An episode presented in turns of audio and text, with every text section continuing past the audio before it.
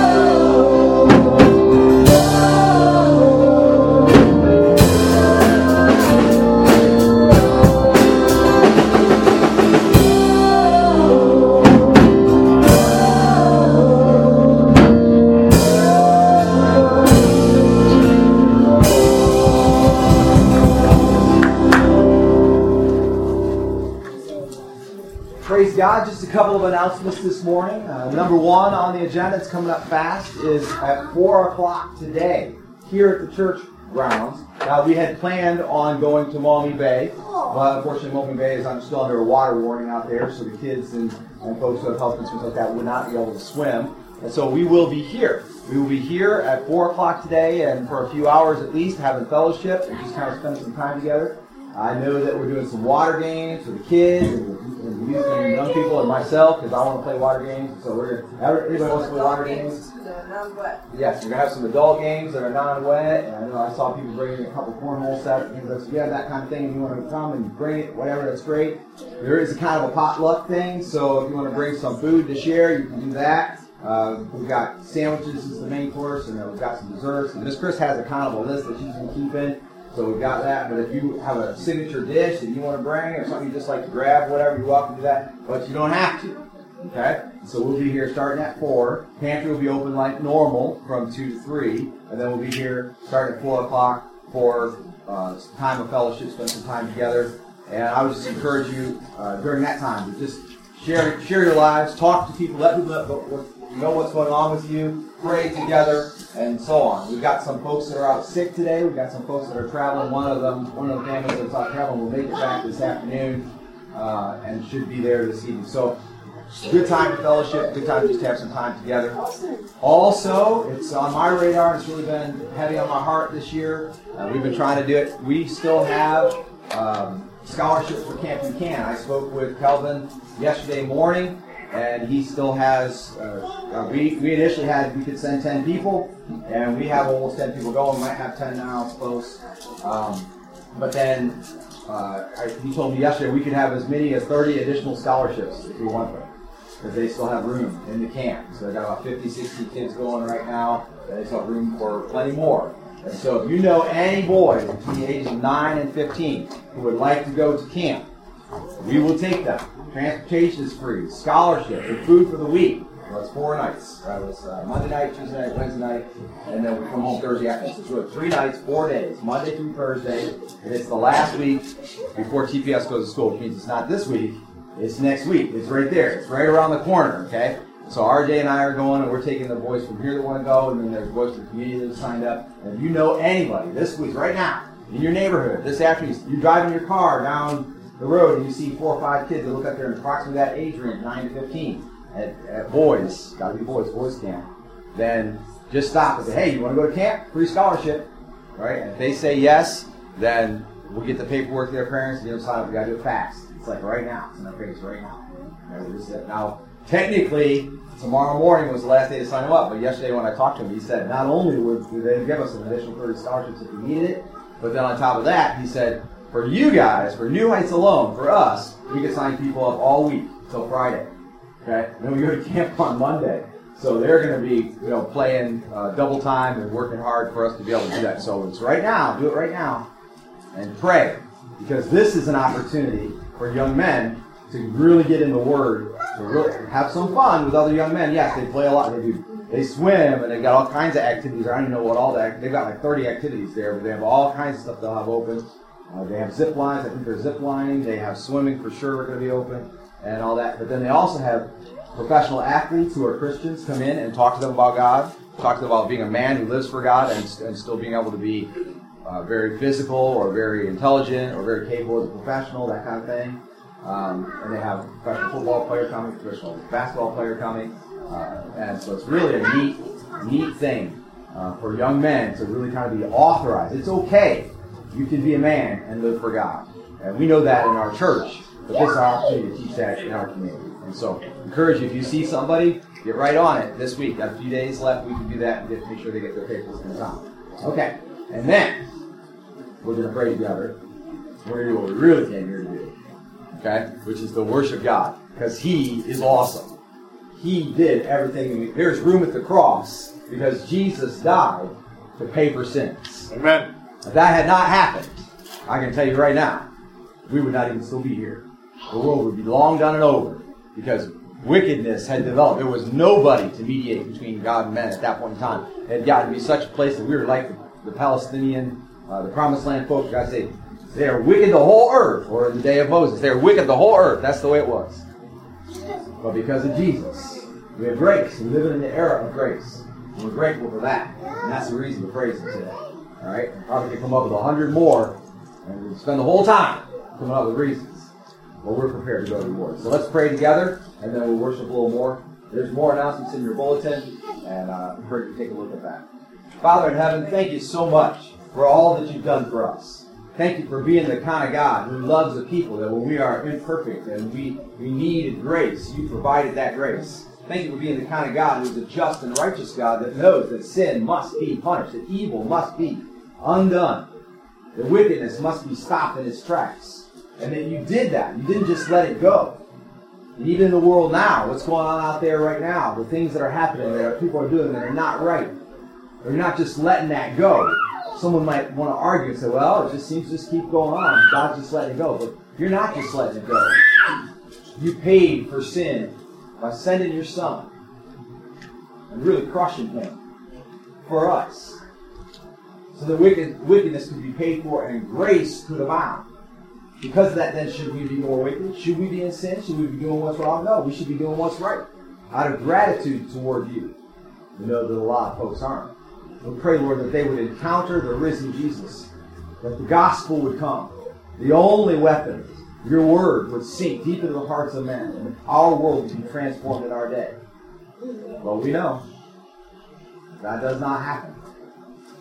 There is a time coming just around the corner, a little ways down the road, when you're ready at exactly the right time, which men will be judged for what they've done in this lifetime. We praise you for forgiving us, arranging forgiveness, giving us a Lord to follow, and a Savior who paid for sins. We praise you for bright blue skies, fresh air, and freedom, and room at the cross. We praise you for all of it. Now help us, Lord, because we want to sing praises this morning, but the truth is, distracted by the things of the world, pressed by our troubles, struggling in some cases with health or relationships or finances or whatever, we need you to offer in us a word of prayer for you, a word of praise for you, a service for you, a giving back to you. Would you help us do that today as we seek to reach new heights in Jesus? We pray it all in Jesus' name. Amen. Zoe, come here. Zoe.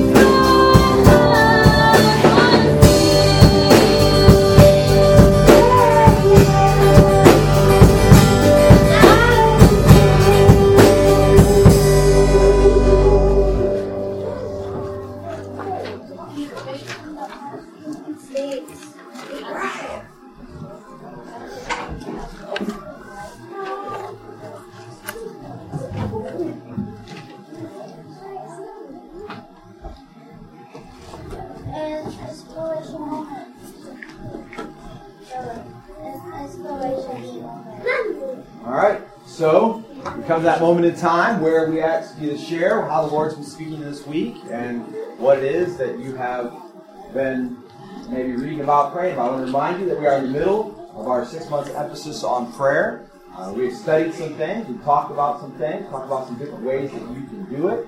Um, last time I stood before you to talk about that, I, I, I talked to you about how you can get a list of prayer requests, kind of like this when you talk to me. Hey, what are you praying about? And then keep that and manage it and praying for that person for that thing. Today I want to talk briefly, I'll keep this very, very short, talk briefly about what, uh, the, what I call the battle plan for prayer. There's a movie that you may or may not be familiar with, Christian movie that came out not that, uh, really wasn't that long ago, I'd say about six years ago, five years ago, something like that. And it talked about the battle plan for prayer. And so, if you would visit, and I was gonna, I thought about bringing it with me today, and then I thought I better not because I am so bad about losing pieces of paper. But if you would visit my prayer closet in my in my uh, off my bedroom, you'll find that I have a piece of paper, and on that piece of paper I have a name, uh, and on each each person gets their own piece of paper. I don't have a piece of paper for everybody, uh, but I have a piece of paper for a lot of folks, and on that piece of paper that has the prayer requests that I have gotten for that person. Now I that that's there, but then on top of that is a little list that starts with um, what maybe concerns me the most for each person, and that is that they would have a right relationship with God. And then out from there, what's like ne- next most important? You know, after a right relationship with God, what's next most important? It might be that they would be able to walk out their relationship, they'd be able to live as part of the church, they'd be able to do ministry, serve, whatever. And then I put a little notation what that prayer request is, and then I'll, and I might put a Bible verse with it. I, I recommend when you're doing that, if you're in your prayer closet, you're in your time alone, whatever, you're right or even if somebody gives you prayer requests, let's say, for example, somebody says, you know, I'm really struggling, struggling with being faithful to serve the body, or whatever like that, you might go to your, your Bible, look up a Bible verse that goes right along with that prayer request, like for forsake not to assemble yourselves, or um, something from Ephesians 4 about serving how the body gets stronger as they work together, or something like that. You write down a Bible verse. The reason I suggest that is, and it's not really my idea initially, the reason I suggest it is because when you do that, you may go to pray for that person, you don't have any idea what to pray. Like, what, what words will I use? What you'll do then is you'll find yourself saying the same thing over and over and over again. I pray for so and so's health. Uh, you know, they need help with their health, Lord, please heal them. And that's all you say. You know I mean? But if you put a Bible verse there, then if something comes to mind, you pray specifically what came to mind. And if you have the Bible verse, you can always pray the Bible, Bible verse. You can't go wrong with praying a Bible verse, right? You pray that back to God say, Your word says this. I'm claiming that promise for that person today, and like. You never go wrong with praying a Bible verse. And then, if you feel like you prayed those two things, you can always put another Bible verse, right? Notice what's happening as you do that. You are growing yourself as a Christian, as a servant, and as a prayer, right? Because those verses that you pray, if I pray uh, a certain Bible verse for a person and I do it, you know, you might pray, go in your prayer closet daily, I pray every day a lot, but I don't go my prayer closet anywhere near daily. Uh, in fact, I went I went a couple months without doing it at all. But then recently I've been going a couple times a week, three times a week, whatever. But then as I go throughout the day, I'm always praying. I mean, I was thinking thinking about those things, and I know what's on the papers. I know what verses are there. But when I'm in there, I'm looking at those pages. Those verses are affecting me, right? This is what I think is the economy of God. When you pray for others and really care about other people, stop thinking about what you want. I'm telling you right now, you can't have what you want. And it's a, it's a terrible thing to think. But you've got to come to Christmas time. If your Christmas time is thinking about all the gifts you're going to get from other people, right? I want so and so to give you this. I want so and so to give you that. Whatever. You're going to come to the end of Christmas, and about January 15th, Christmas is going to lose all of its excitement for you after you got or didn't get all the gifts you were waiting for, right? You're go, oh, uh, well, it's gone. We wait for next year now, uh, or my birthday, so I can get some more gifts. But if your gifts are about giving and serving and loving people, if that's what you're doing, you're caring about the people around you're thinking about what can I get to them, how can I be really thoughtful with my gift giving, how can I really serve people, that goes on, that pays dividends on and on and on, right? Not because they like you because you gave them the right thing, but because you spent time you became a giving, serving, you, you perfected something inside you. Okay? Just receiving, like I, I remember getting gifts when I was a kid. Come, go, gone, boom, done just like that. A week later, forgot I even got it. Kids will play with the box, the toys came in, forget the toys an hour later. Right? So, that's not how we want to live. So when you're praying, stop thinking about, I'm praying for them because man, I really want them to be healed, or I really want them to be happy, or I really want them to join the church, I really want them to live for Jesus.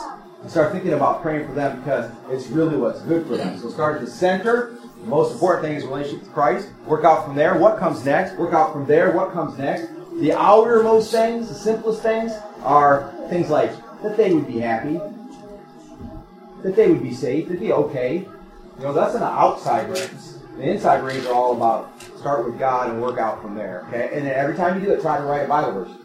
If you go, this is the last thing I'll say. If you go to write a Bible verse on there and you can't find one, cross off that prayer request. You're praying for the wrong thing. There's promises in Scripture for literally everything a person really needs. Right? There's promises in Scripture for everything a person really needs. And if you go to write on there, man, I pray they get a new car. Then you go, well, a new car verse. My goodness. Uh, seek ye first the kingdom of God and of everything, all these things should be added unto you. Now, that doesn't cover the car, I don't think. No, that's talking about food and water and, and safety. And, no, that's not, I can't find a new car. Just cross it off. Okay? That's all, and then that's the reason to do that. Because you're growing, but also because God didn't promise it, then you probably don't need to pray for it. Let's be realistic. Okay? And then you can just say, then, that's why you can say, Lord, Jesus said, pray this. Your will be done. Your kingdom come on earth as it is in heaven. Right?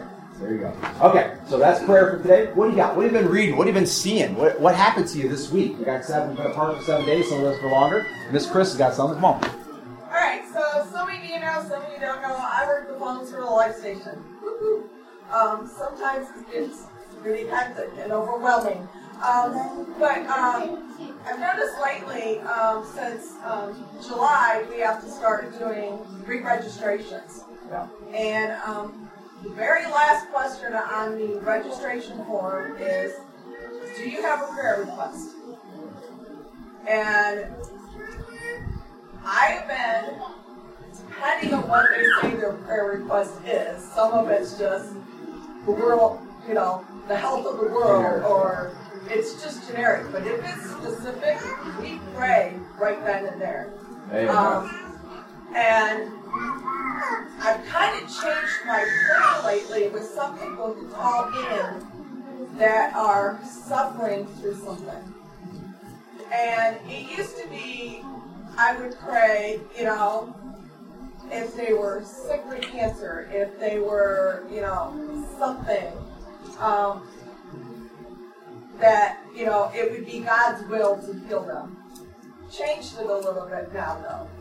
Of saying, if it's God, I, I still say if it's God's will to heal them, but if it's not God's will to heal them, to let them know why they are going through this. So that they can use that to witness to someone else. God had me go through this, so I can help you with this. And so we, got to kind of keep that in mind. Sometimes we go through things in life that are to make us grow, to understand things, to help us witness to others. And and we really got to think about that, you know. Well, why am I going through this? You know, if if it's not a sin I've done, or if it's not, you know, why is God letting me go through this? Please, God, let me see why I'm going through this, Yeah. so that you can share with others. Yeah. You know, I think it's worthwhile to say when we're talking about prayer, especially, you know, is it God's will that anyone would ever get saved? Is that God's will? You're like, you'd like to say no, but the truth is, it is if if it's for the kingdom's glory, if it's for God, if it's maybe disciplinary. Right? We saw uh, one of the kings in the New Testament, Herod, is sitting on the throne, and he's and the people go like, "Oh man, his words are like the words of God," and he said nothing, and then he got worms in his stomach and died. you know, so there, God can use illness to punish people, to correct people, to discipline people. That's probably not his normal way.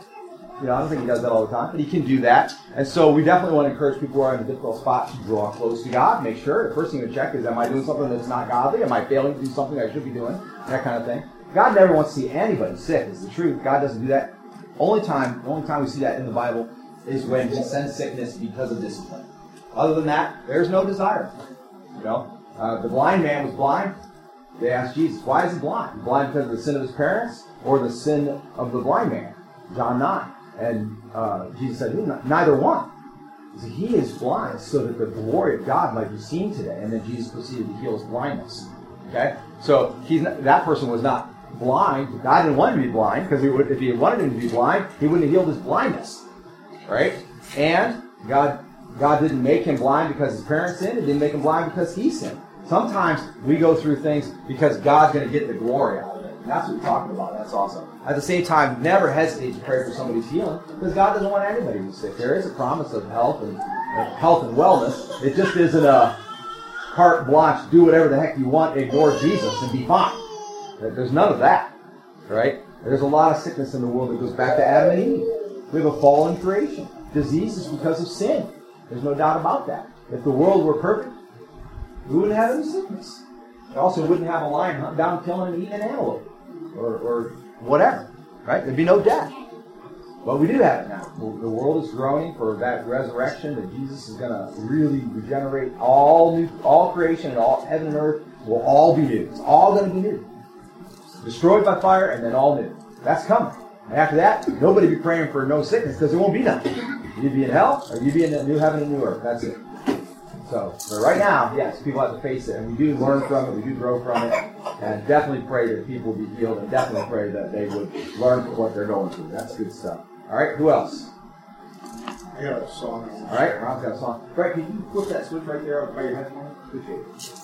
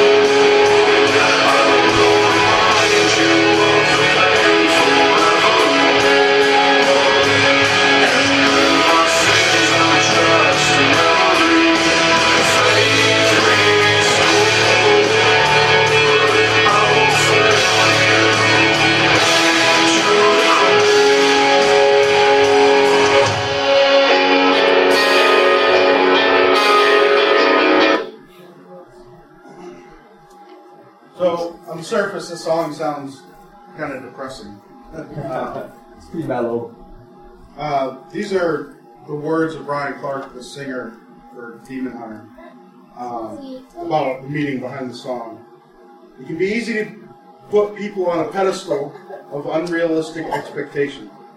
We often forget that every single one of us, no matter how seemingly perfect on the in- outside, is a broken individual. I've made it a point to be transparent about this in my own life through my lyrics. I never want to give the impression that I have it all figured out or that every struggle lies behind me. It can be very freeing to understand that everyone at some point will fail. They will fail God, they will fail themselves, they will fail you. Understanding grace and forgiveness is the only way to spare yourself the disappointment of the human condition. I, I really like the, the one line, lost in the shadow of an endless grace. Sometimes when, when people are walking around their Christian life with the grace of God covering them in every aspect of their life, they can seem to be like better than what they are, or perfect, or whatever you want to call it, whatever adjective you want to use. But you got to remember that that all comes from God, not Amen. individual. So remember that when somebody's covered by the grace of God, that is God's doing, not them. And uh, it really helps that if somebody does something or says something to you that hurts you or caught you off guard or you know whatever, to remember that um, hey, this person's just as screwed up as I am. Doesn't matter what they look like or what they do or say. Um, we all need God's grace. Amen. That is a good word, brother. Thank you so much. All right. We have time for one more. Anybody else? Otherwise, we'll pray. Tommy? I was uh, watching Tom and Jared, my nephew, this morning. And, um, okay.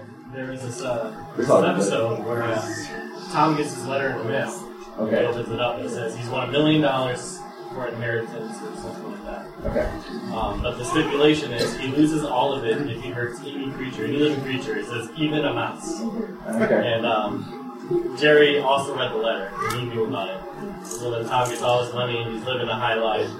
And uh, Jerry's pestering him and annoying him like Jerry does all the time. And every time Tom's about to smack him, Jerry shows him the contract. He's like, lose your money.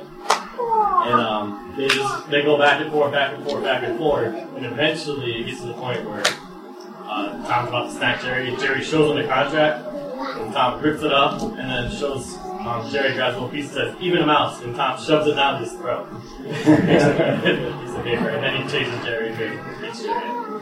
And that's kind of an interesting uh, way of looking at life too. It's like the nice things are nice, but um, they're not as nice as you think. Because there's something else that's going to make you want to would make you want to possibly go that way. So, the things of the world are not the important thing. It's, Yeah. And there's a world, too. We lose it all eventually. That's a good word. I see what you're saying there. Yeah. Live for eternity, not for enjoyment now. good stuff. You have something quick? Yeah. All right, go. It's okay. So I was hey, walking in, we I had a big old spirit, that's alright. But uh, I was thinking just, uh, and I, I do it this way, and as people know, keep being transparent. Uh, I deal with so much brokenness, loss, suffering, and no one could understand. Probably the worst 12 years of this life I've ever had. And uh, they won't understand why it is, and they'll talk to me, like the thing is, when I was talking to my daughter, she feels the same way. She feels like she's going through so much. She's so blessed. Like she's able to find Jesus at such an early age, and uh, she gets to go to church and she gets to do things from her dad, and I just see all those blessings. And I started to understand that the blessings isn't what makes her feel safe, comforted. It's when I share God with her. Wow. The thing is, when I was talking to her, I said, I, I, I told her, I said, we're gonna go for a walk and we're gonna get hot and it's gonna get sweaty and we're gonna, it's gonna stink. We gotta drink water. Was gonna drink water. We gotta keep this. These bodies are broken. And, and I just started like thinking about it. I was like, but here's the thing. We're all broken. But God didn't have to be broken. God could have stayed on the throne. God could have stayed where he was at. But equality of God wasn't enough for him. This is Philippians chapter 2. He looked at himself and said, No, this is not who I am. I don't consider myself being God by looking good, but actually being righteous, being good, so I become a servant to all.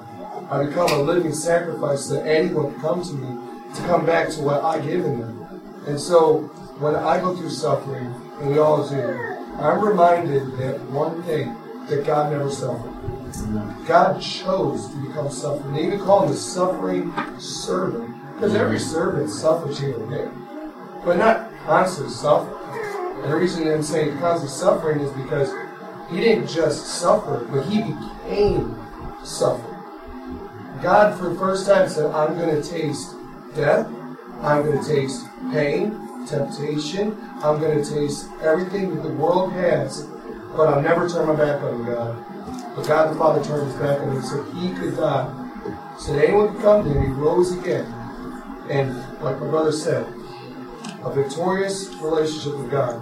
But the victories of God is not us. And the victories that happened is because of him. And that's what we can all remember. Is that when we suffer, there's only one that truly suffers with us. Okay. All right, so we're going to pray together at this time and transition to tithes and offerings, a little more worship, and then into the Word. And ask Alicia. Alicia, would you pray for us at this time as we move forward? Let's pray with it. Dear Heavenly Father, thank you for this day. Thank you for bringing us all here through our struggles, through our ailments, through our sicknesses.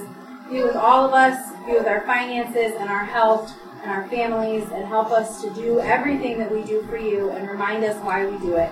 In Jesus' name, amen.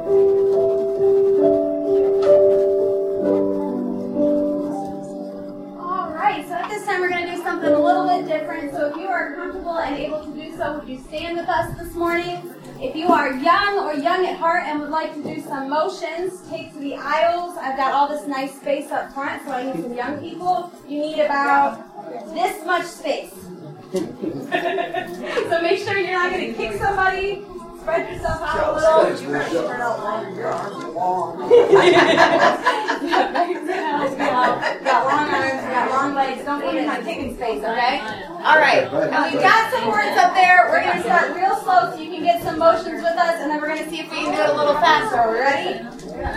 I've got the joy down in my heart, deep, deep down in my heart. Spell it. J-O-Y down in my heart. Deep, deep down in my heart, where'd it come from? Jesus put it there, and nothing can destroy it, destroy it, destroy it. Look, I've got the down in my heart, deep, deep down in my heart. All right, we're gonna go a little faster. Are we ready? Yeah. I've got the joy down in my heart, deep, deep down in my heart. Spell it. J-O-Y down in my heart. Deep, deep down in my heart, where'd it come from? Jesus put it there, and nothing can destroy it, destroy it, destroy it. Hook! I've got the joy down in my heart, deep, deep down in my heart. Okay, one more time, really fast. Ready? I've got the joy down in my heart, deep, deep down in my heart. Spell it. J-O-Y down in my heart, deep, deep down in my heart. Where'd it come from? Jesus put it there, and nothing can destroy it, destroy it, destroy it. Hook! I've got the joy down in my heart, deep, deep down in my heart. Yay!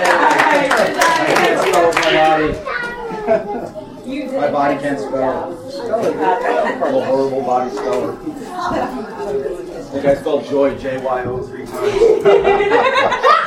joy.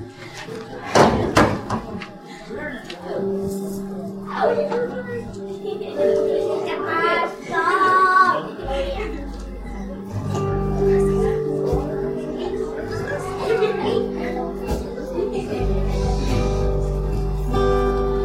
even though I walk through the valley of the shadow of death. Your perfect love is casting out fear. And even when I'm cold,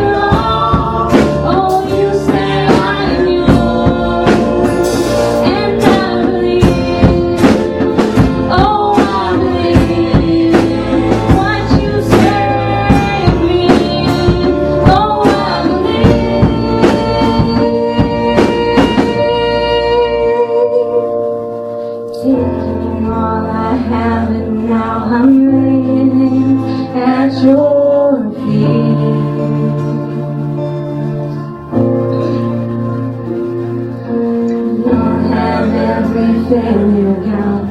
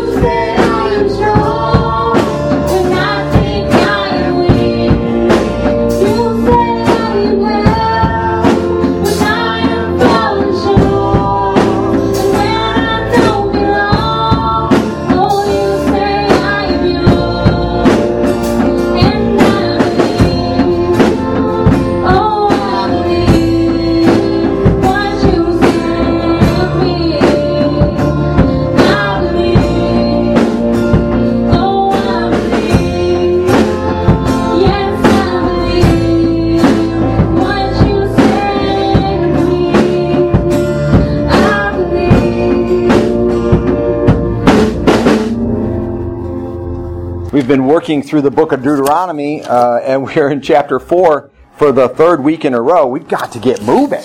We've got a long way to go to get through this book. But that being said, we'll get there when the Lord wants us to get there. So, there was a man. You don't know him. But his brother was slain. Then he heard a week later that the man who killed his brother had been arrested. So he took off the time from work and he went to court. He wanted to hear every last bit of the trial of the man who had killed his brother. At the end of the trial, the jury rendered a verdict. They said that the man who had killed his brother was not guilty. I ask you this question What logic must the jury have used to determine the man as not guilty? He'd killed his brother. He'd taken his life. He knew it for a fact. Could it be, at least under our system of judgment, that the murder was, or the death of the man was in self-defense? They could use a plea of self-defense and say that I only killed him because that was the only thing I could do to survive. Could he be argued that it was under mental duress in the heat of the moment that he had temporarily gone insane? And that's why the man was found innocent. Under our system of justice, he might be found innocent because in the moment he had been temporarily insane. The text that we're going to look at today addresses these issues for the Israelites. Uh, and remember that all the book of Deuteronomy is a recap. So it's already happened. Okay, so he's re- recounting the history of the Israelites coming into the promised land. And he's going to talk to them about how it might be that men might be found innocent of the death of another person that they have indeed killed, and what should be done with men like that. So grab your Bibles if you would. Maybe give me a little hoot, holler, or amen as we go to Deuteronomy chapter 4, verse 41. This is God's Word. Whatever I get right or wrong from here on out, God's Word is infallible and it may speak to your heart and help you be changed if that is indeed your desire. And if you know Jesus, you know that's the goal for us, that we move a little bit forward each day. It says in verse 41 Then Moses sat apart three cities across the Jordan to the east, that a manslayer might flee there, who unintentionally slew his neighbor without having enmity toward him in time past. And by fleeing to one of these cities, he might live. So basically, there are these cities across the Jordan. This is the area where it's not technically the promised land, but they took it on the way in and it's been kind of lumped in and included.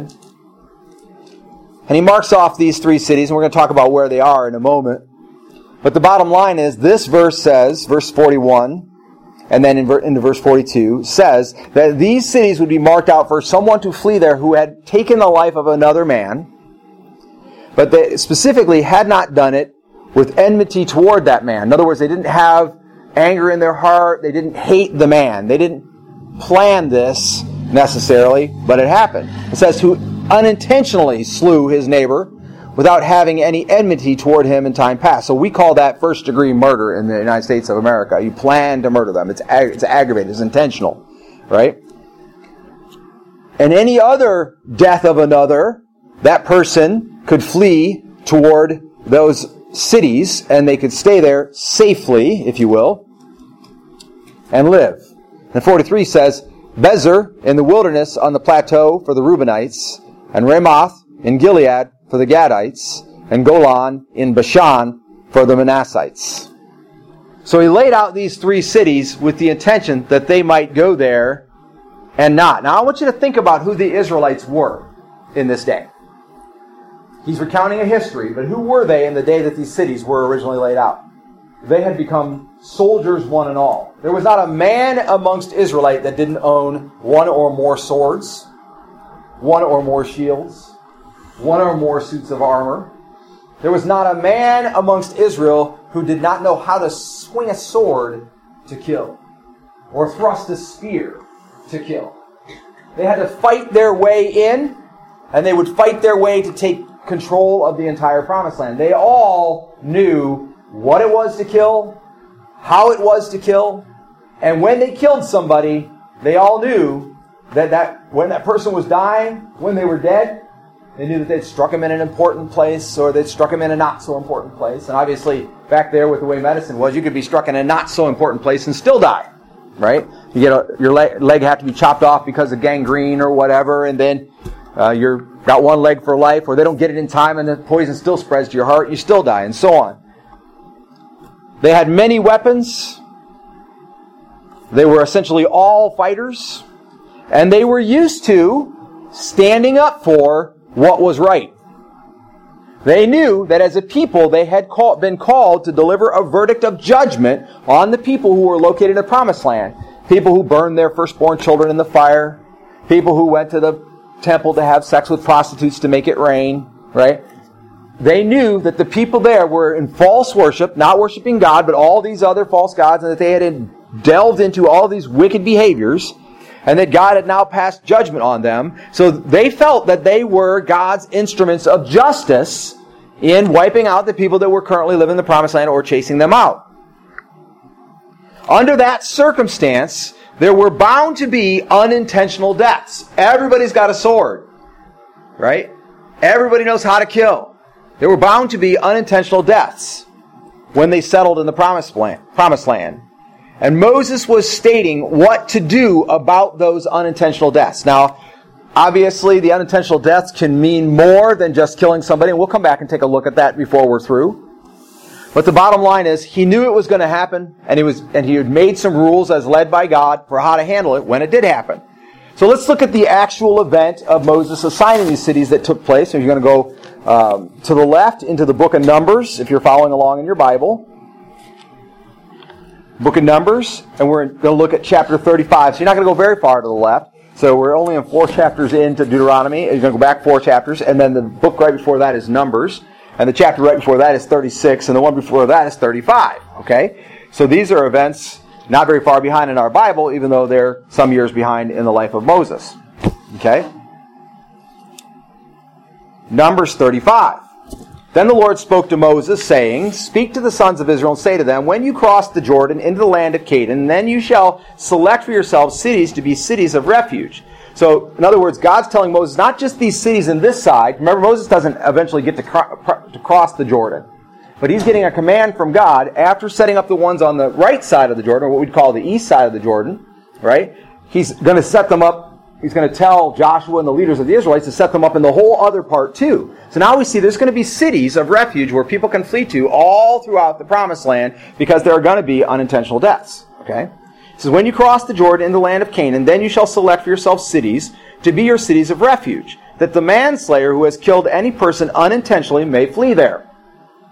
And the cities shall be to you as a refuge from the avenger so that the manslayer may not die until he stands before the congregation for trial. In other words, they're going to give, going to give him a fair trial to determine whether or not he has unintentionally killed the person. And if they, if he flees to the city, he can be sure of getting that trial. If he stays at home, he's probably going to get slain by the, the manslayer. 13.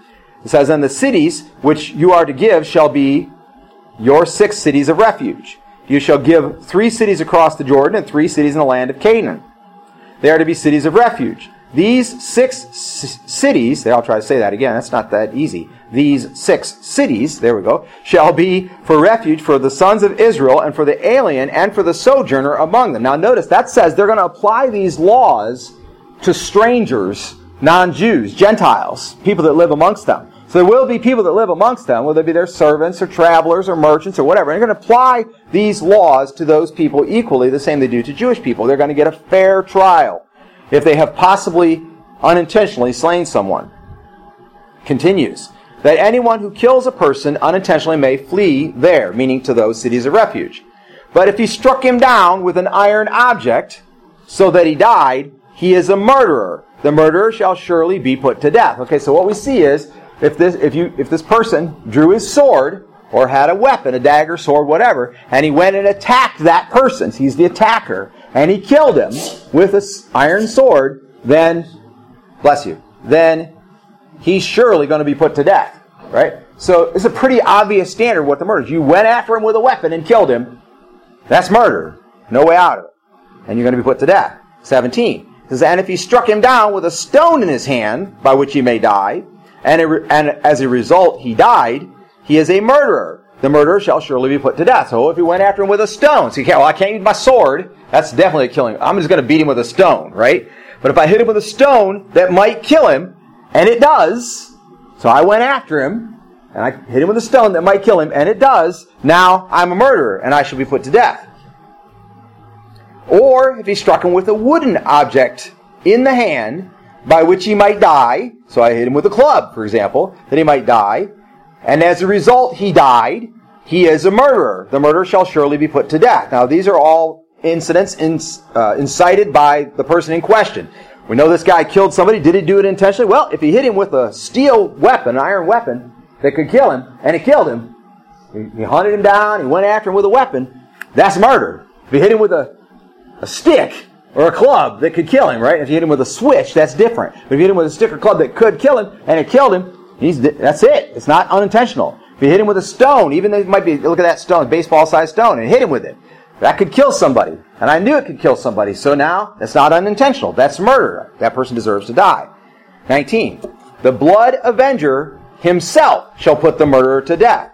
He shall put him to death when he meets him. So as soon as he comes upon that guy, knowing that he did it, he can put him to death. In the street, in the bar, at his house. Doesn't matter. Right? So he comes upon him and he can put him to death because he knows that that's, that he killed him. He went after him with his sword. He went after him with a stick. He went after him with a stone. We know that, so he can put him to death. Remember, they were, these were all guys who thought of themselves as dealing justice. Alright? And then he can put him to death. He fled to the city to the refuge, city of refuge. Now he gets a fair trial. At the end of the fair trial, we determine, yep, he went after him with a sword and he died. That's murder. Right? So now, the avenger comes, puts him to death. It's pretty simple. It's not very complex at all, is it? And if he pushed him, right? So now he didn't use any weapons at all. So then if he pushed him of hatred, or if he threw something at him lying in wait, and as a result he died. Or if he struck him down with his hand in enmity. Now we're talking about motivation. So pushing somebody's not normally going to kill him. Right? But it's clear that he did that out of anger, out of hatred, or enmity. He really did not like that person. Or he lay in wait and he threw a rock at him, or threw something like a piece of wood at him. What does it matter? Threw something at him. Obviously, he did that out of anger toward that person or hatred toward that person. It says, and as a result, he died. The one who struck him shall surely be put to death. So now we're judging the motivations. That's why we need a trial, right? It's not obvious. It's not a, oh, you went after him with a sword, a spear, or a stone that could kill somebody and he killed him, so now it's obvious. It's not obvious. He pushed him. He didn't necessarily mean to kill him, but he did it with anger in his heart. He really hated him, so now that's murder and he's going to be killed for it. The blood avenger shall put the murderer to death when he meets him. But, verse 22, if he pushed him suddenly, without enmity. In other words, he didn't have it in his heart that he hated the man. He just pushed him. It was a heated moment or whatever. Or he threw something at him without lying in wait.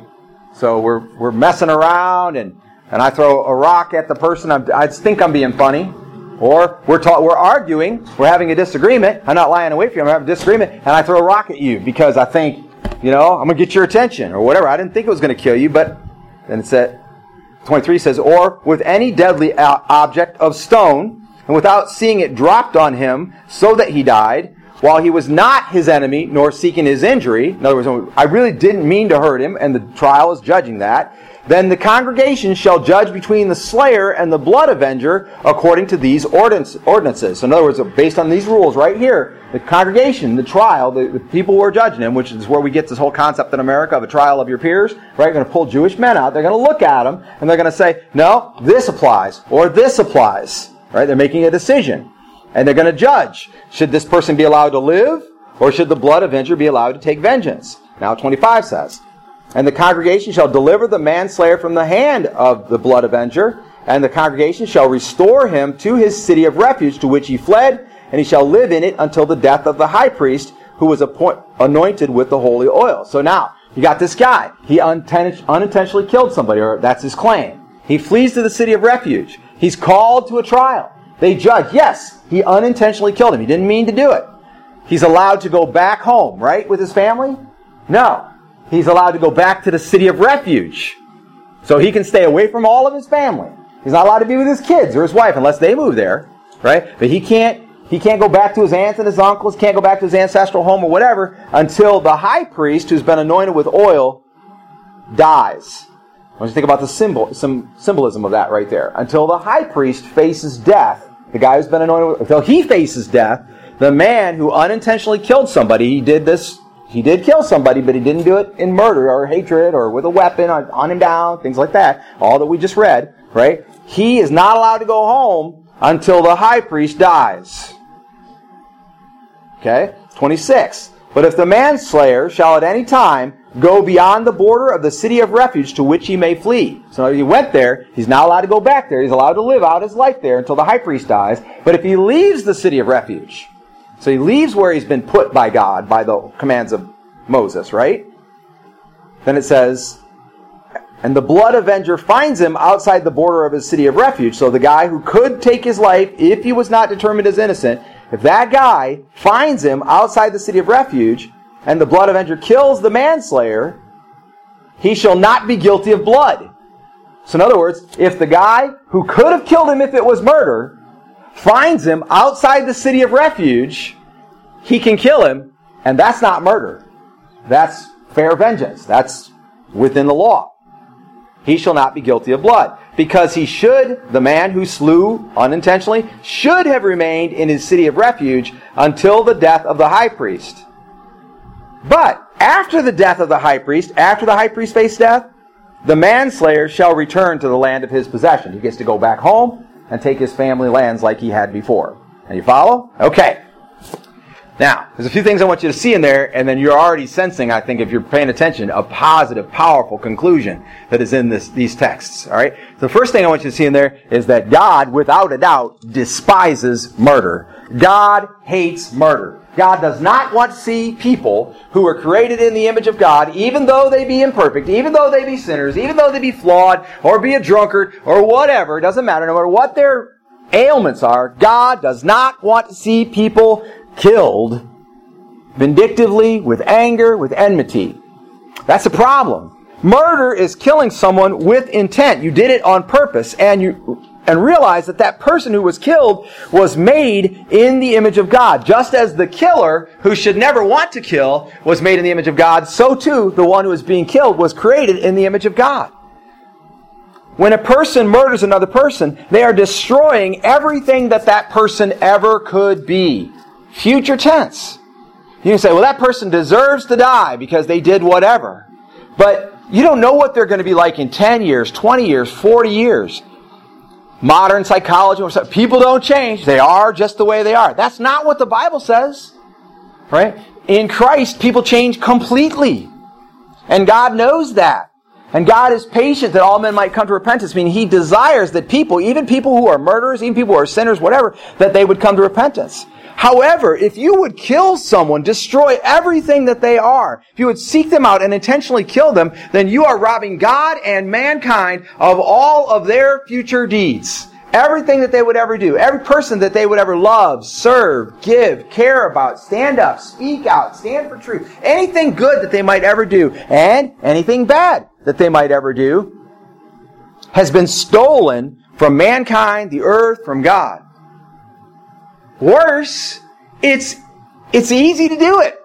You say, well, I'm to take that person. I don't like that person. They stole my money or, or they, maybe they cheated on so and so or they hurt so and so. So I'm to take my sword and I'm to go run them through.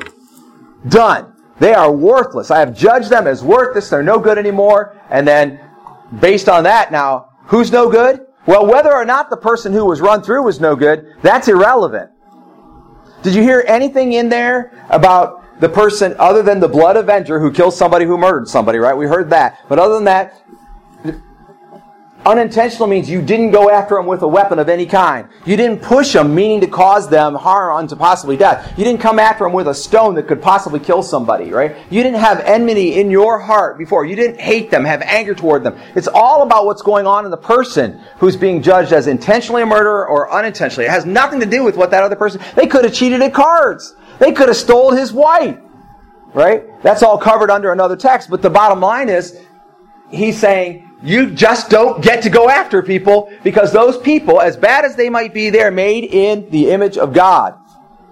Yes, they're marred, but so are you. Yes, they're wicked and evil at times, but so are you. But now, here is the exception. The exception is when that person has intentionally done it to somebody else. It shows you how much God despises murder. If you can find in your heart enmity toward another person, if you can really look at them and say, man, that person, I hate them. Or man, I'm so angry with them. And be careful because there's a thin line between being angry at a person and angry at a person's deeds. And we slip across that line before we ever realize it. We think about how much we hate what they do. And, it, and just in a blink of an eye, you're thinking about you hate them. I'm angry at them because of what they did. So, so often we can't even sort it. Somebody's acting angry at a person but really what they're angry, they think they're angry at what the person did, but the line is so thin. Jesus said in the New Testament, when you're angry at a brother, you have murdered them already. That's how thin the line is. It's a very thin line. God despises murder. You just can't do it. Do not live your life as a person who hates other people. Don't do it. Because God despises it. And if Jesus says you are guilty of murder, then based on this text, and thank God we don't live under this system, if you went around angry and you were angry at your brother, you'd be subject to blood vengeance. That's what Jesus was saying. You're a murderer. You're angry at them. You're a murderer. So then you, somebody would have the right to come and kill you. Well, the truth is, because of our sin and the way we behave to other people and the way we behave in our lives, somebody does have the right to come and kill us. God despises murder. Secondly, notice that God is more concerned with men's heart than with apparent outcomes. Now, if I lost my brother to some guy who hit him with a rock, I'm going to be pretty angry at that guy. I'm going to struggle in my emotions with anger toward the person who killed my brother. Now I have to repent of that, and I have to say, no, I'm not going to do that. Or otherwise, that anger is going to control me, and I might go and do something I shouldn't do right? And then I might have a high price to pay. What's the domino effect of that, right? If the blood avenger comes and kills somebody, and that person unintentionally killed somebody and say, oh, now that was illegitimate, then you kill the blood avenger. Who kills the blood avenger? Well, the blood avenger does. Now the brother of the guy who just got killed said, no, that was illegitimate. And next thing you know, you got a brawl in the street. Everybody's drawing their swords, and they're all soldiers, and they all have weapons, and they're all capable of killing somebody, and they know exactly how to do it. Very similar to what we're facing in the world today, except we're talking about a different kind of weapons, aren't we? God is more concerned with going on what's in a man's heart than with apparent outcomes. On the passage that we just read about murder, a murderer would be put to death because he is a murderer, and that's justice. If murderers continue to live, they will likely murder again because they have already been at the moment of hating God's image. They have usurped God's authority over life and death, and they've done it intentionally. Once you have learned to have anger in your heart towards somebody else, or to hate somebody, or to murder somebody, once you think, man, I'll kill that guy, even though you may never have done it, once you've done that, you've crossed a line from which it's hard to come back. Be careful about thinking about how bad other people are, because that will drag you across that line. And we're already there if we're not careful because yes, they've hurt us. Yes, there's problems, etc. We're living in a world full of messy stuff and even creation. But do we go out and go, oh, I hate that tree? So a tree drops a branch on your car and crushes it. Do you then go get a chainsaw, cut down the tree and burn every last little bit of it because you hate it so much? You might. But if you are, then I submit to you that you've got anger management issues, right? You've got a struggle because the tree didn't do nothing. It just did what trees do. But it's a groaning creation. What if a tornado comes and knocks down your house? Are you then going to be out shooting the wind, burning the wind, stabbing the wind with a knife? Are you going to hunt it to the ends of the earth and try to defeat the wind? No. Tragedy happens all the time. People do things that they should not do. That happens. But usurping God's authority to become judge, jury, and executioner and destroy this person who's creating, that's not acceptable. That's why Jesus led us to be a people of forgiveness. Forgive them.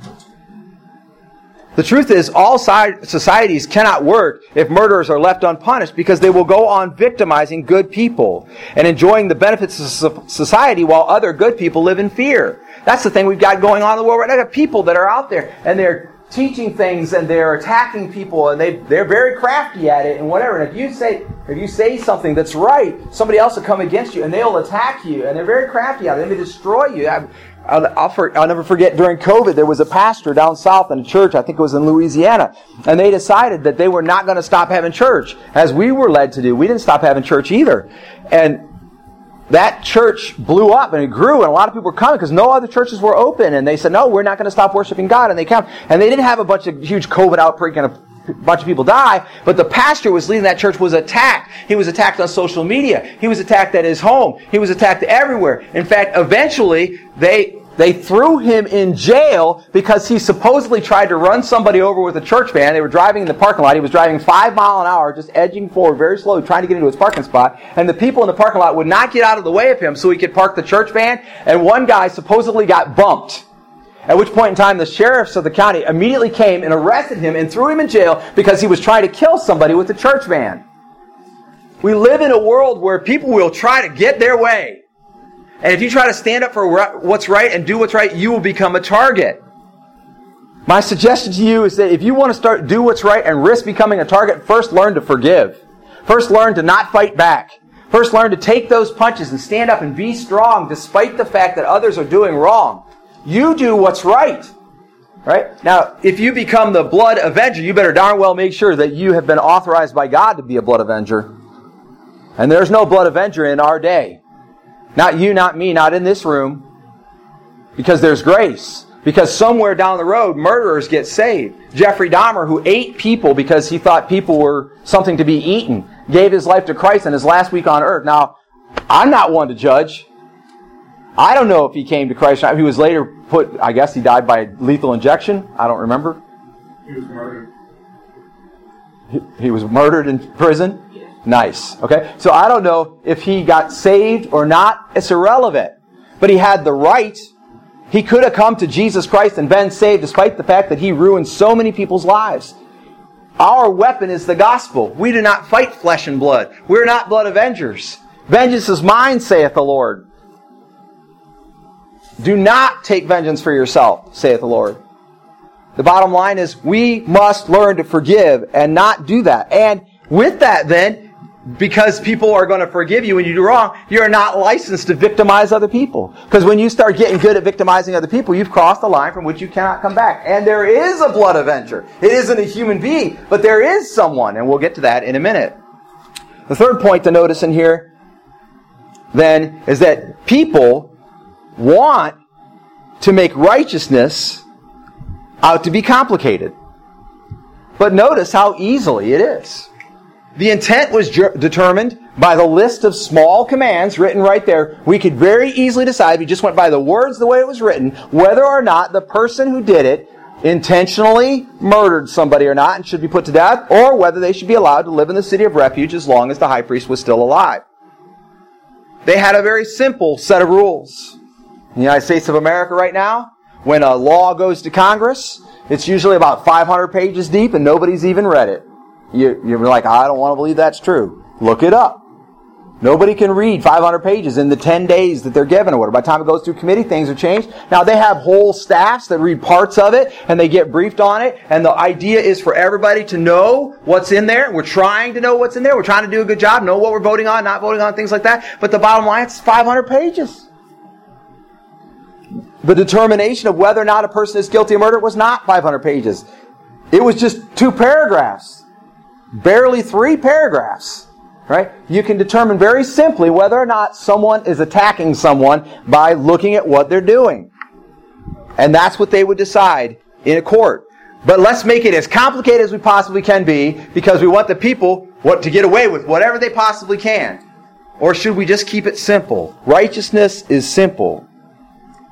The intent of a person is pretty easily determined when you're talking about murder. It's not so easily determined when you're talking about the way they're manipulating things behind the scene, gossip and slander and so on. However, righteousness is still, right? When some, let me say it simply. When someone talks, not a husband-wife pair, but outside the husband and wife relationship, when someone talks about what happened when you were not there,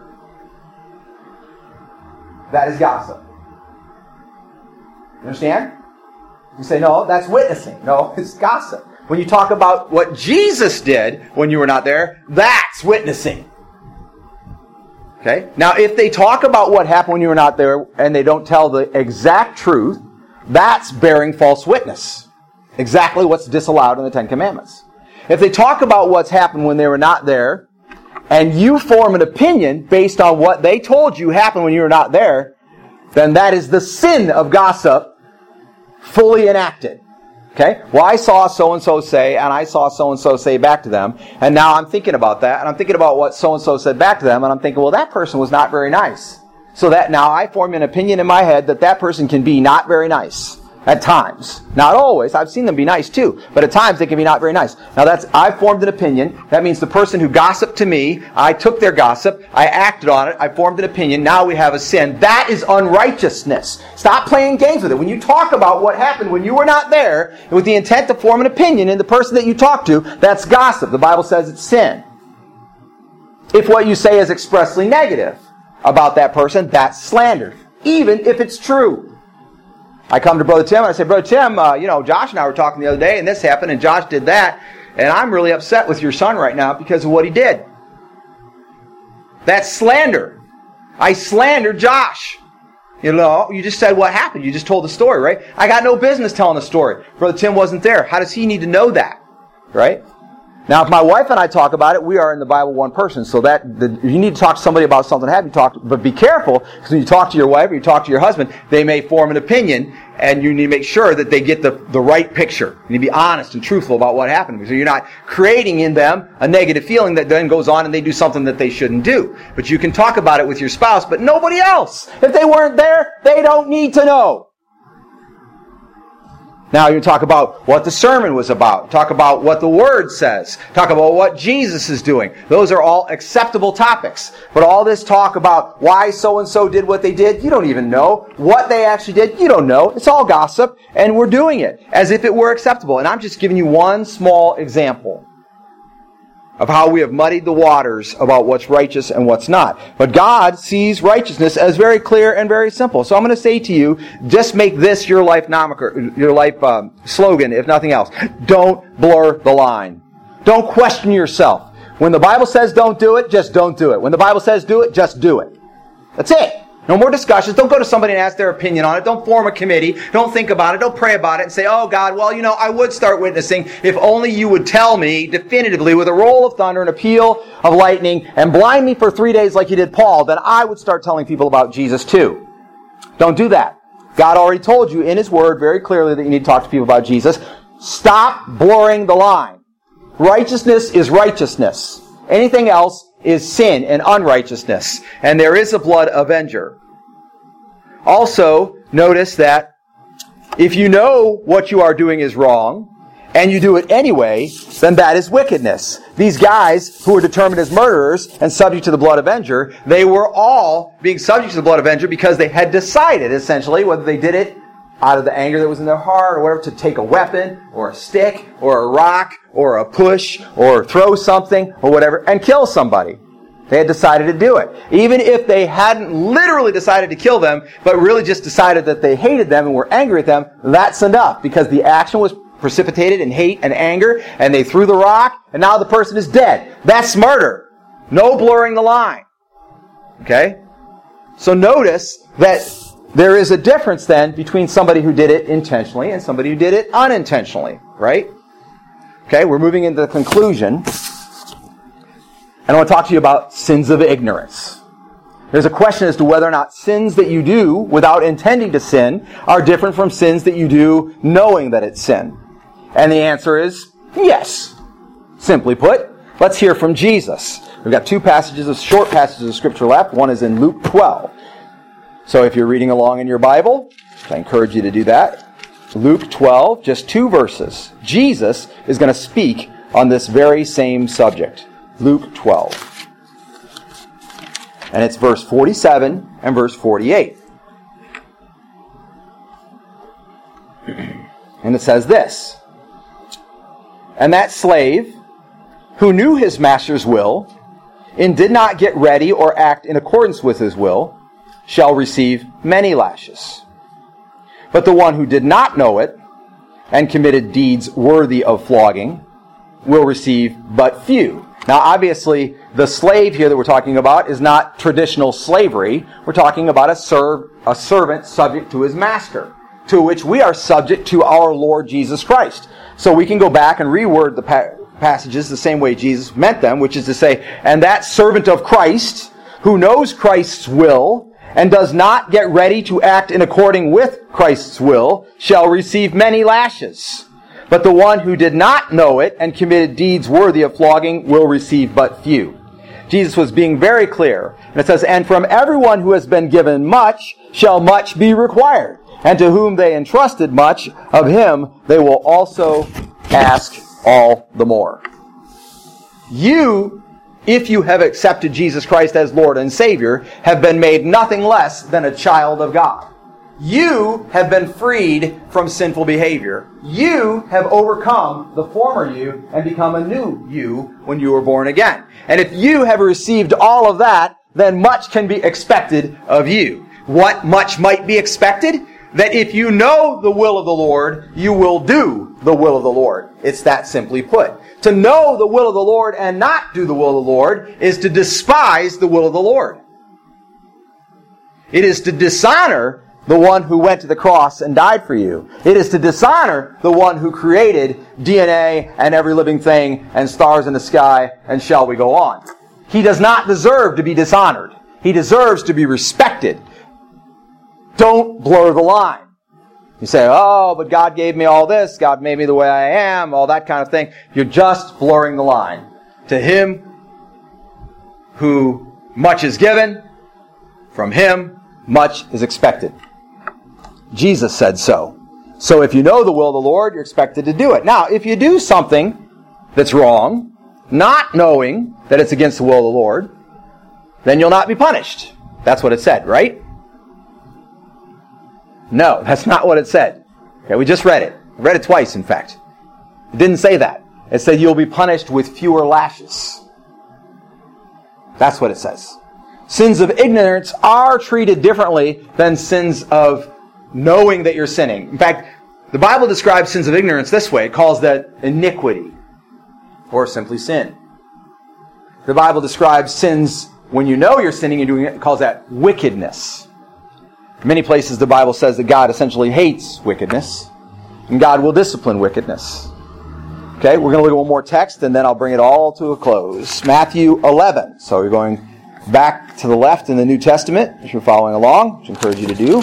Matthew 11, and we're going to read from verse 20 through 24. The latter part of this, again, is Jesus speaking. Verse 20 says, Then he, and the he in this story is Jesus, and it's capitalized if you have, depending on what version of the Bible you have, but it's talking about Jesus. Then he began to reproach, that means he was confronting them or talking firmly against them. He began to reproach the cities in which most of his miracles were done. So Jesus began to say, Oh, you're in trouble now. Watch what it says. He began to reproach them because they did not repent, repent, it says. Verse 21. Woe to you, Chorazin! Woe to you, Bethsaida! For if the miracles had occurred in Tyre and Sidon, which occurred in you, they would have repented long ago in sackcloth and, and ashes. So he's saying, Woe to you two cities! I did a lot of miracles there in you. And if the miracles that I did there in you were seen over there in those cities, they would have repented a long time ago.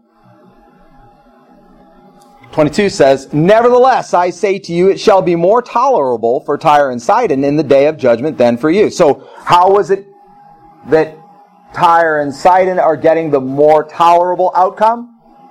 Because less of the miracles that Jesus did were done in those cities. They saw less of his miraculous interventions than the other two cities did.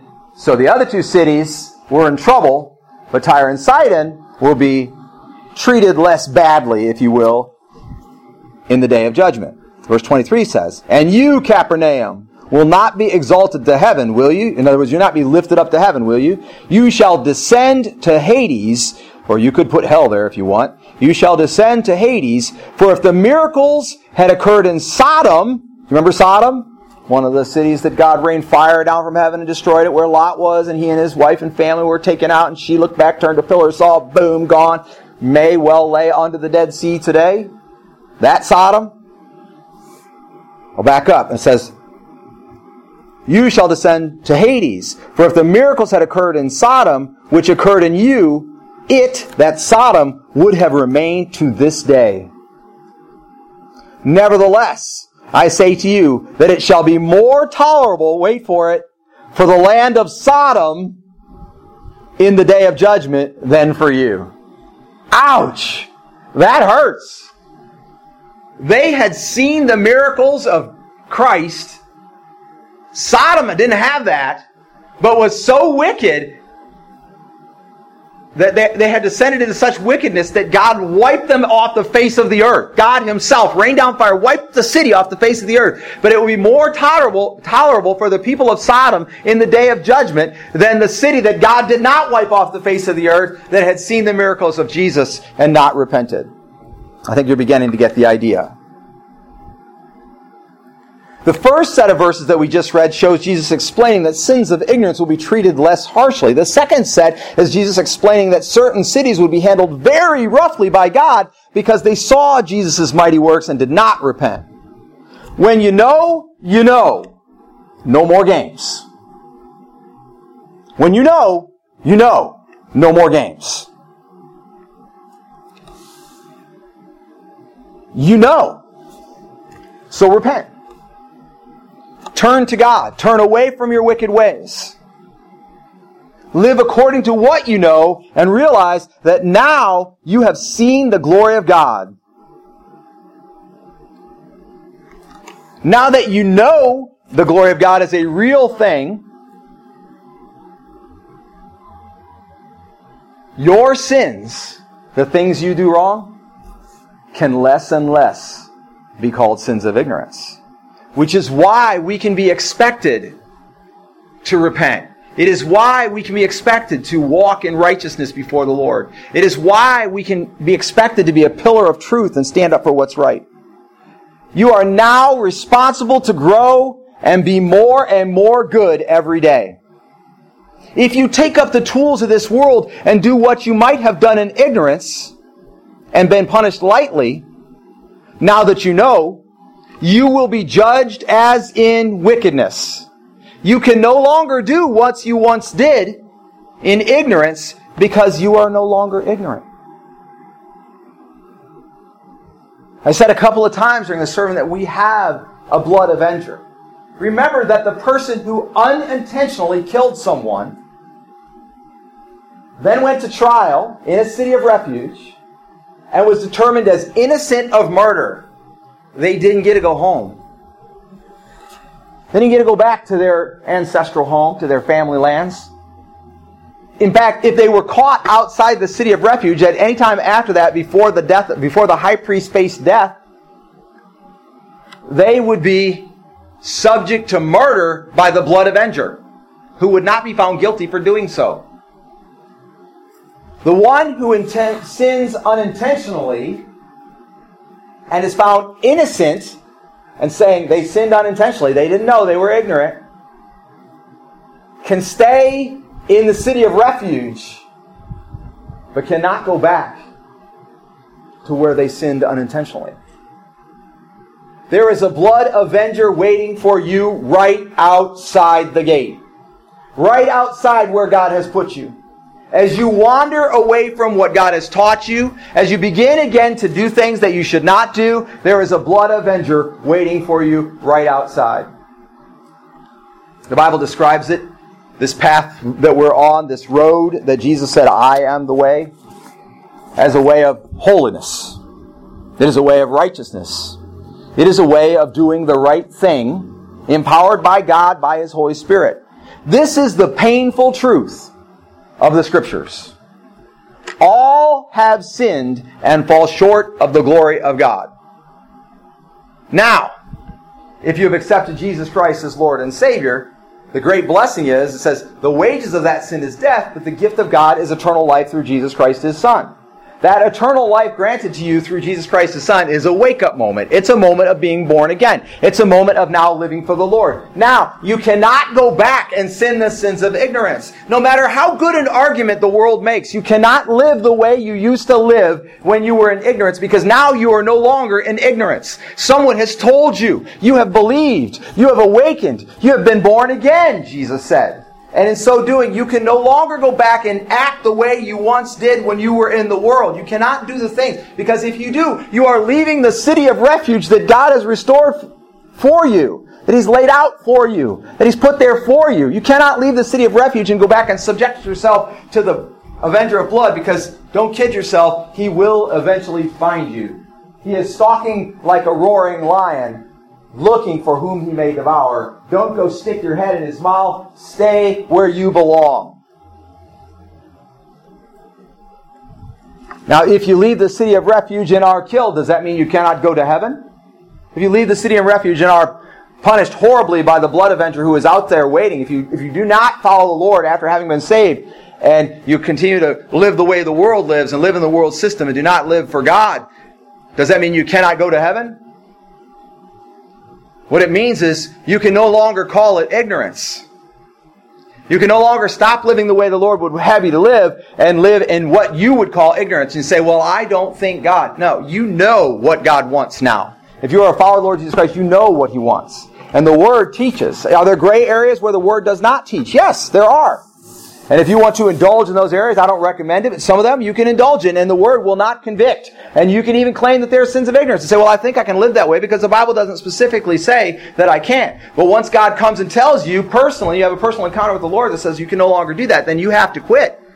Years ago, I was ministering with a man who had been uh, an associate pastor for roughly 20 years in the church. And I sat with him and we talked. And he said, well, I must, I gotta share this with you. I gotta tell you something. It's really heavy on my heart. I have to be open. I have to be honest. I have to tell you who I am. And I said, okay, go ahead. I said, I'm scared now, but go ahead. And he said, uh, you know, I smoke cigarettes. And I said, yeah. I said, I know that. And he said, and you know, the word does not say you can't smoke cigarettes. And I said, yeah, I know that. I Said, the word says, does not, there's no, cigarettes are not mentioned in the Bible. I said, I think it's bad for you. I think it's bad for, probably for your witness, but, you know, you have to deal with that with the Lord. And he said, well, I want to tell you that God has told me, straightforward, personally, straight up, told me flat out, I can no longer smoke. And I said, Really? I said, Well, that's, that's awesome clarity then. That should give you great strength to quit. I'm sure you've been probably wanting to do it anyway, and I'm, your wife probably wants you to quit, whatever. And he said, Yeah. Well, I also have to tell you that I don't intend to quit. And the room got very silent. And he said, So, just to be clear, God has told me I have to quit, and I'm telling you today, I'm not gonna. Now, you tell me what I should say next based on today's sermon. What I said was, if you continue to do that after the Lord has told you that you have to stop, then that can be called nothing but wickedness. And in the end, you will lose everything. You'll lose your, your life, you'll lose your family, you'll lose everything. If you continue in wicked, if you say to God, I hear you, Lord, I know exactly what you're telling me to do, but you shake your fist at God, and I raised my fist that day, and I said, You shake your fist at God and say, I'm not going to do what you tell me to do, despite the fact I know what I'm supposed to do, then it will all turn out in wickedness. And we cried together and we prayed together, and he repented and he decided to quit. He said, I don't know how I'm going to do it. I don't know how I'm ever going to do it, but he decided to quit. And he continued to serve the Lord until the day he died. And went, and I believe in all my heart, went to be with Jesus. I sat with a woman in her living room who had betrayed my family. She had lied to us and she had perpetrated a great act of wickedness against us. And I said, God does not approve. God is against us. And she said, I know, but I don't care. She said, I, I had to do what I had to do. I needed, and she told me what she needed. So I needed that, and I, and I needed to get it, and you weren't giving it. Nobody was giving it to me, and I needed it, and so I took it. And I needed to do this. She said, I pray to God every night, and God's going to forgive me, and nothing, nothing is going to happen from it. And I said, Well, that's not what the Bible says. The Bible says if you know what you're doing is wrong, you just told me you did, and you did it anyway, that's wickedness. And God will not look away. God will not back down, and He will punish you. Less than three months later, that person who I was sitting with was diagnosed with cancer and was on the verge of dying from it. And our fam- family ministered to them through what became the darkest hours of their life. And they repented and turned back to the Lord and lived the entire remainder of their life for Jesus and went to be with Him. You decide. What the Word is calling us to is nothing less than don't blur the line. God says what He says. It'll be very, very, it's going to be very, very comfortable in the coming days to change what the Word of God says. It's being done all over the world as we speak. There was a church in Columbus. It was down to six people attending. Six people. They're about to close the doors.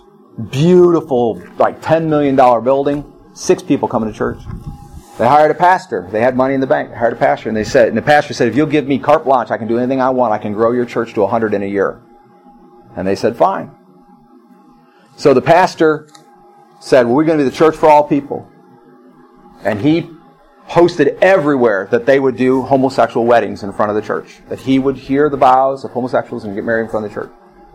In less than a year, church grew to 100 people.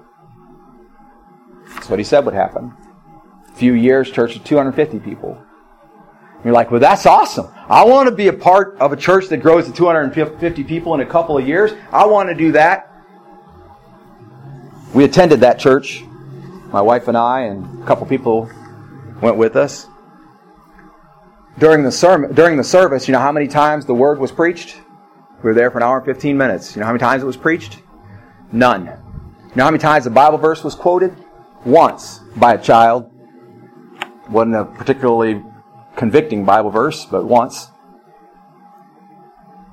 They had a speaker get up and basically read an essay. That church is not following God. I'm not attacking that church and I'm not naming it because I would never slander that church.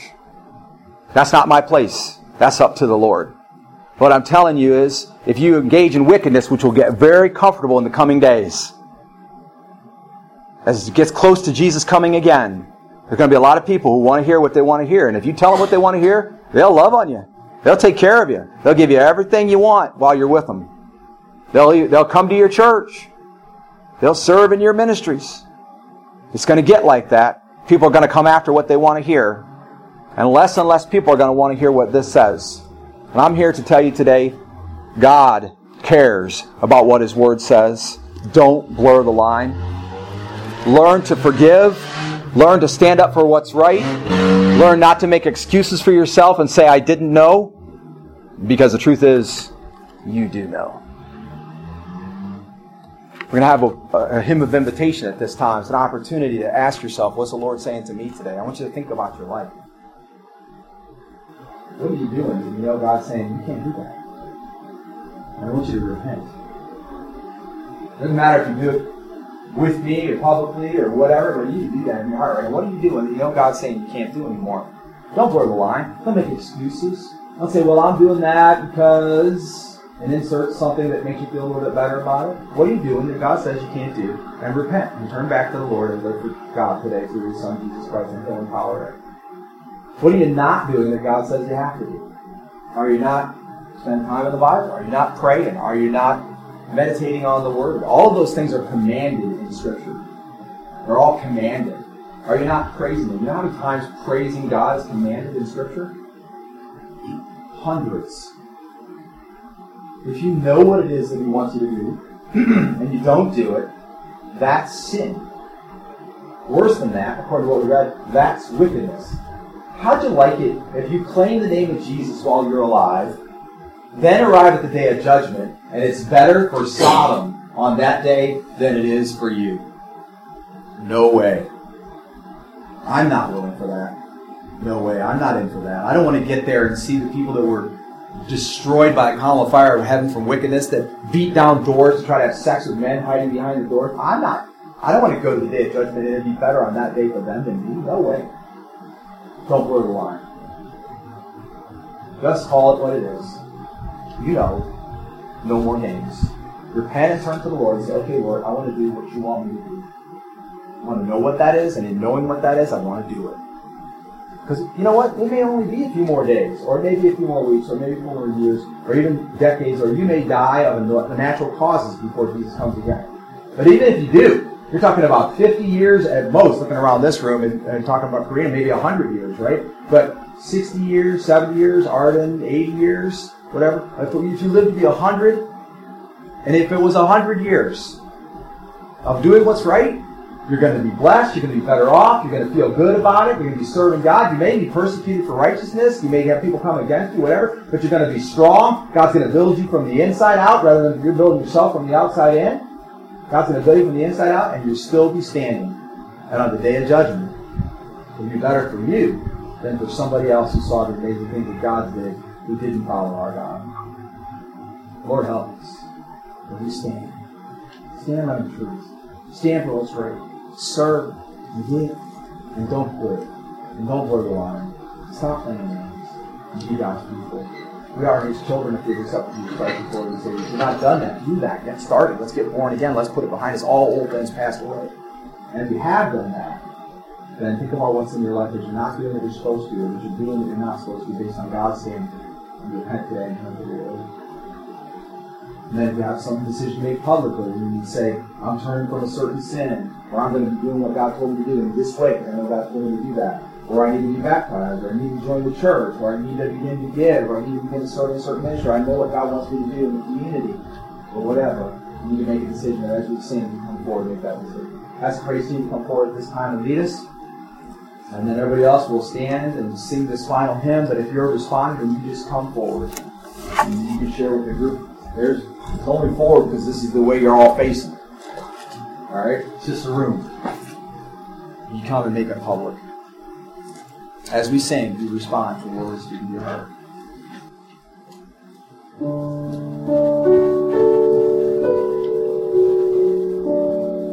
I have these.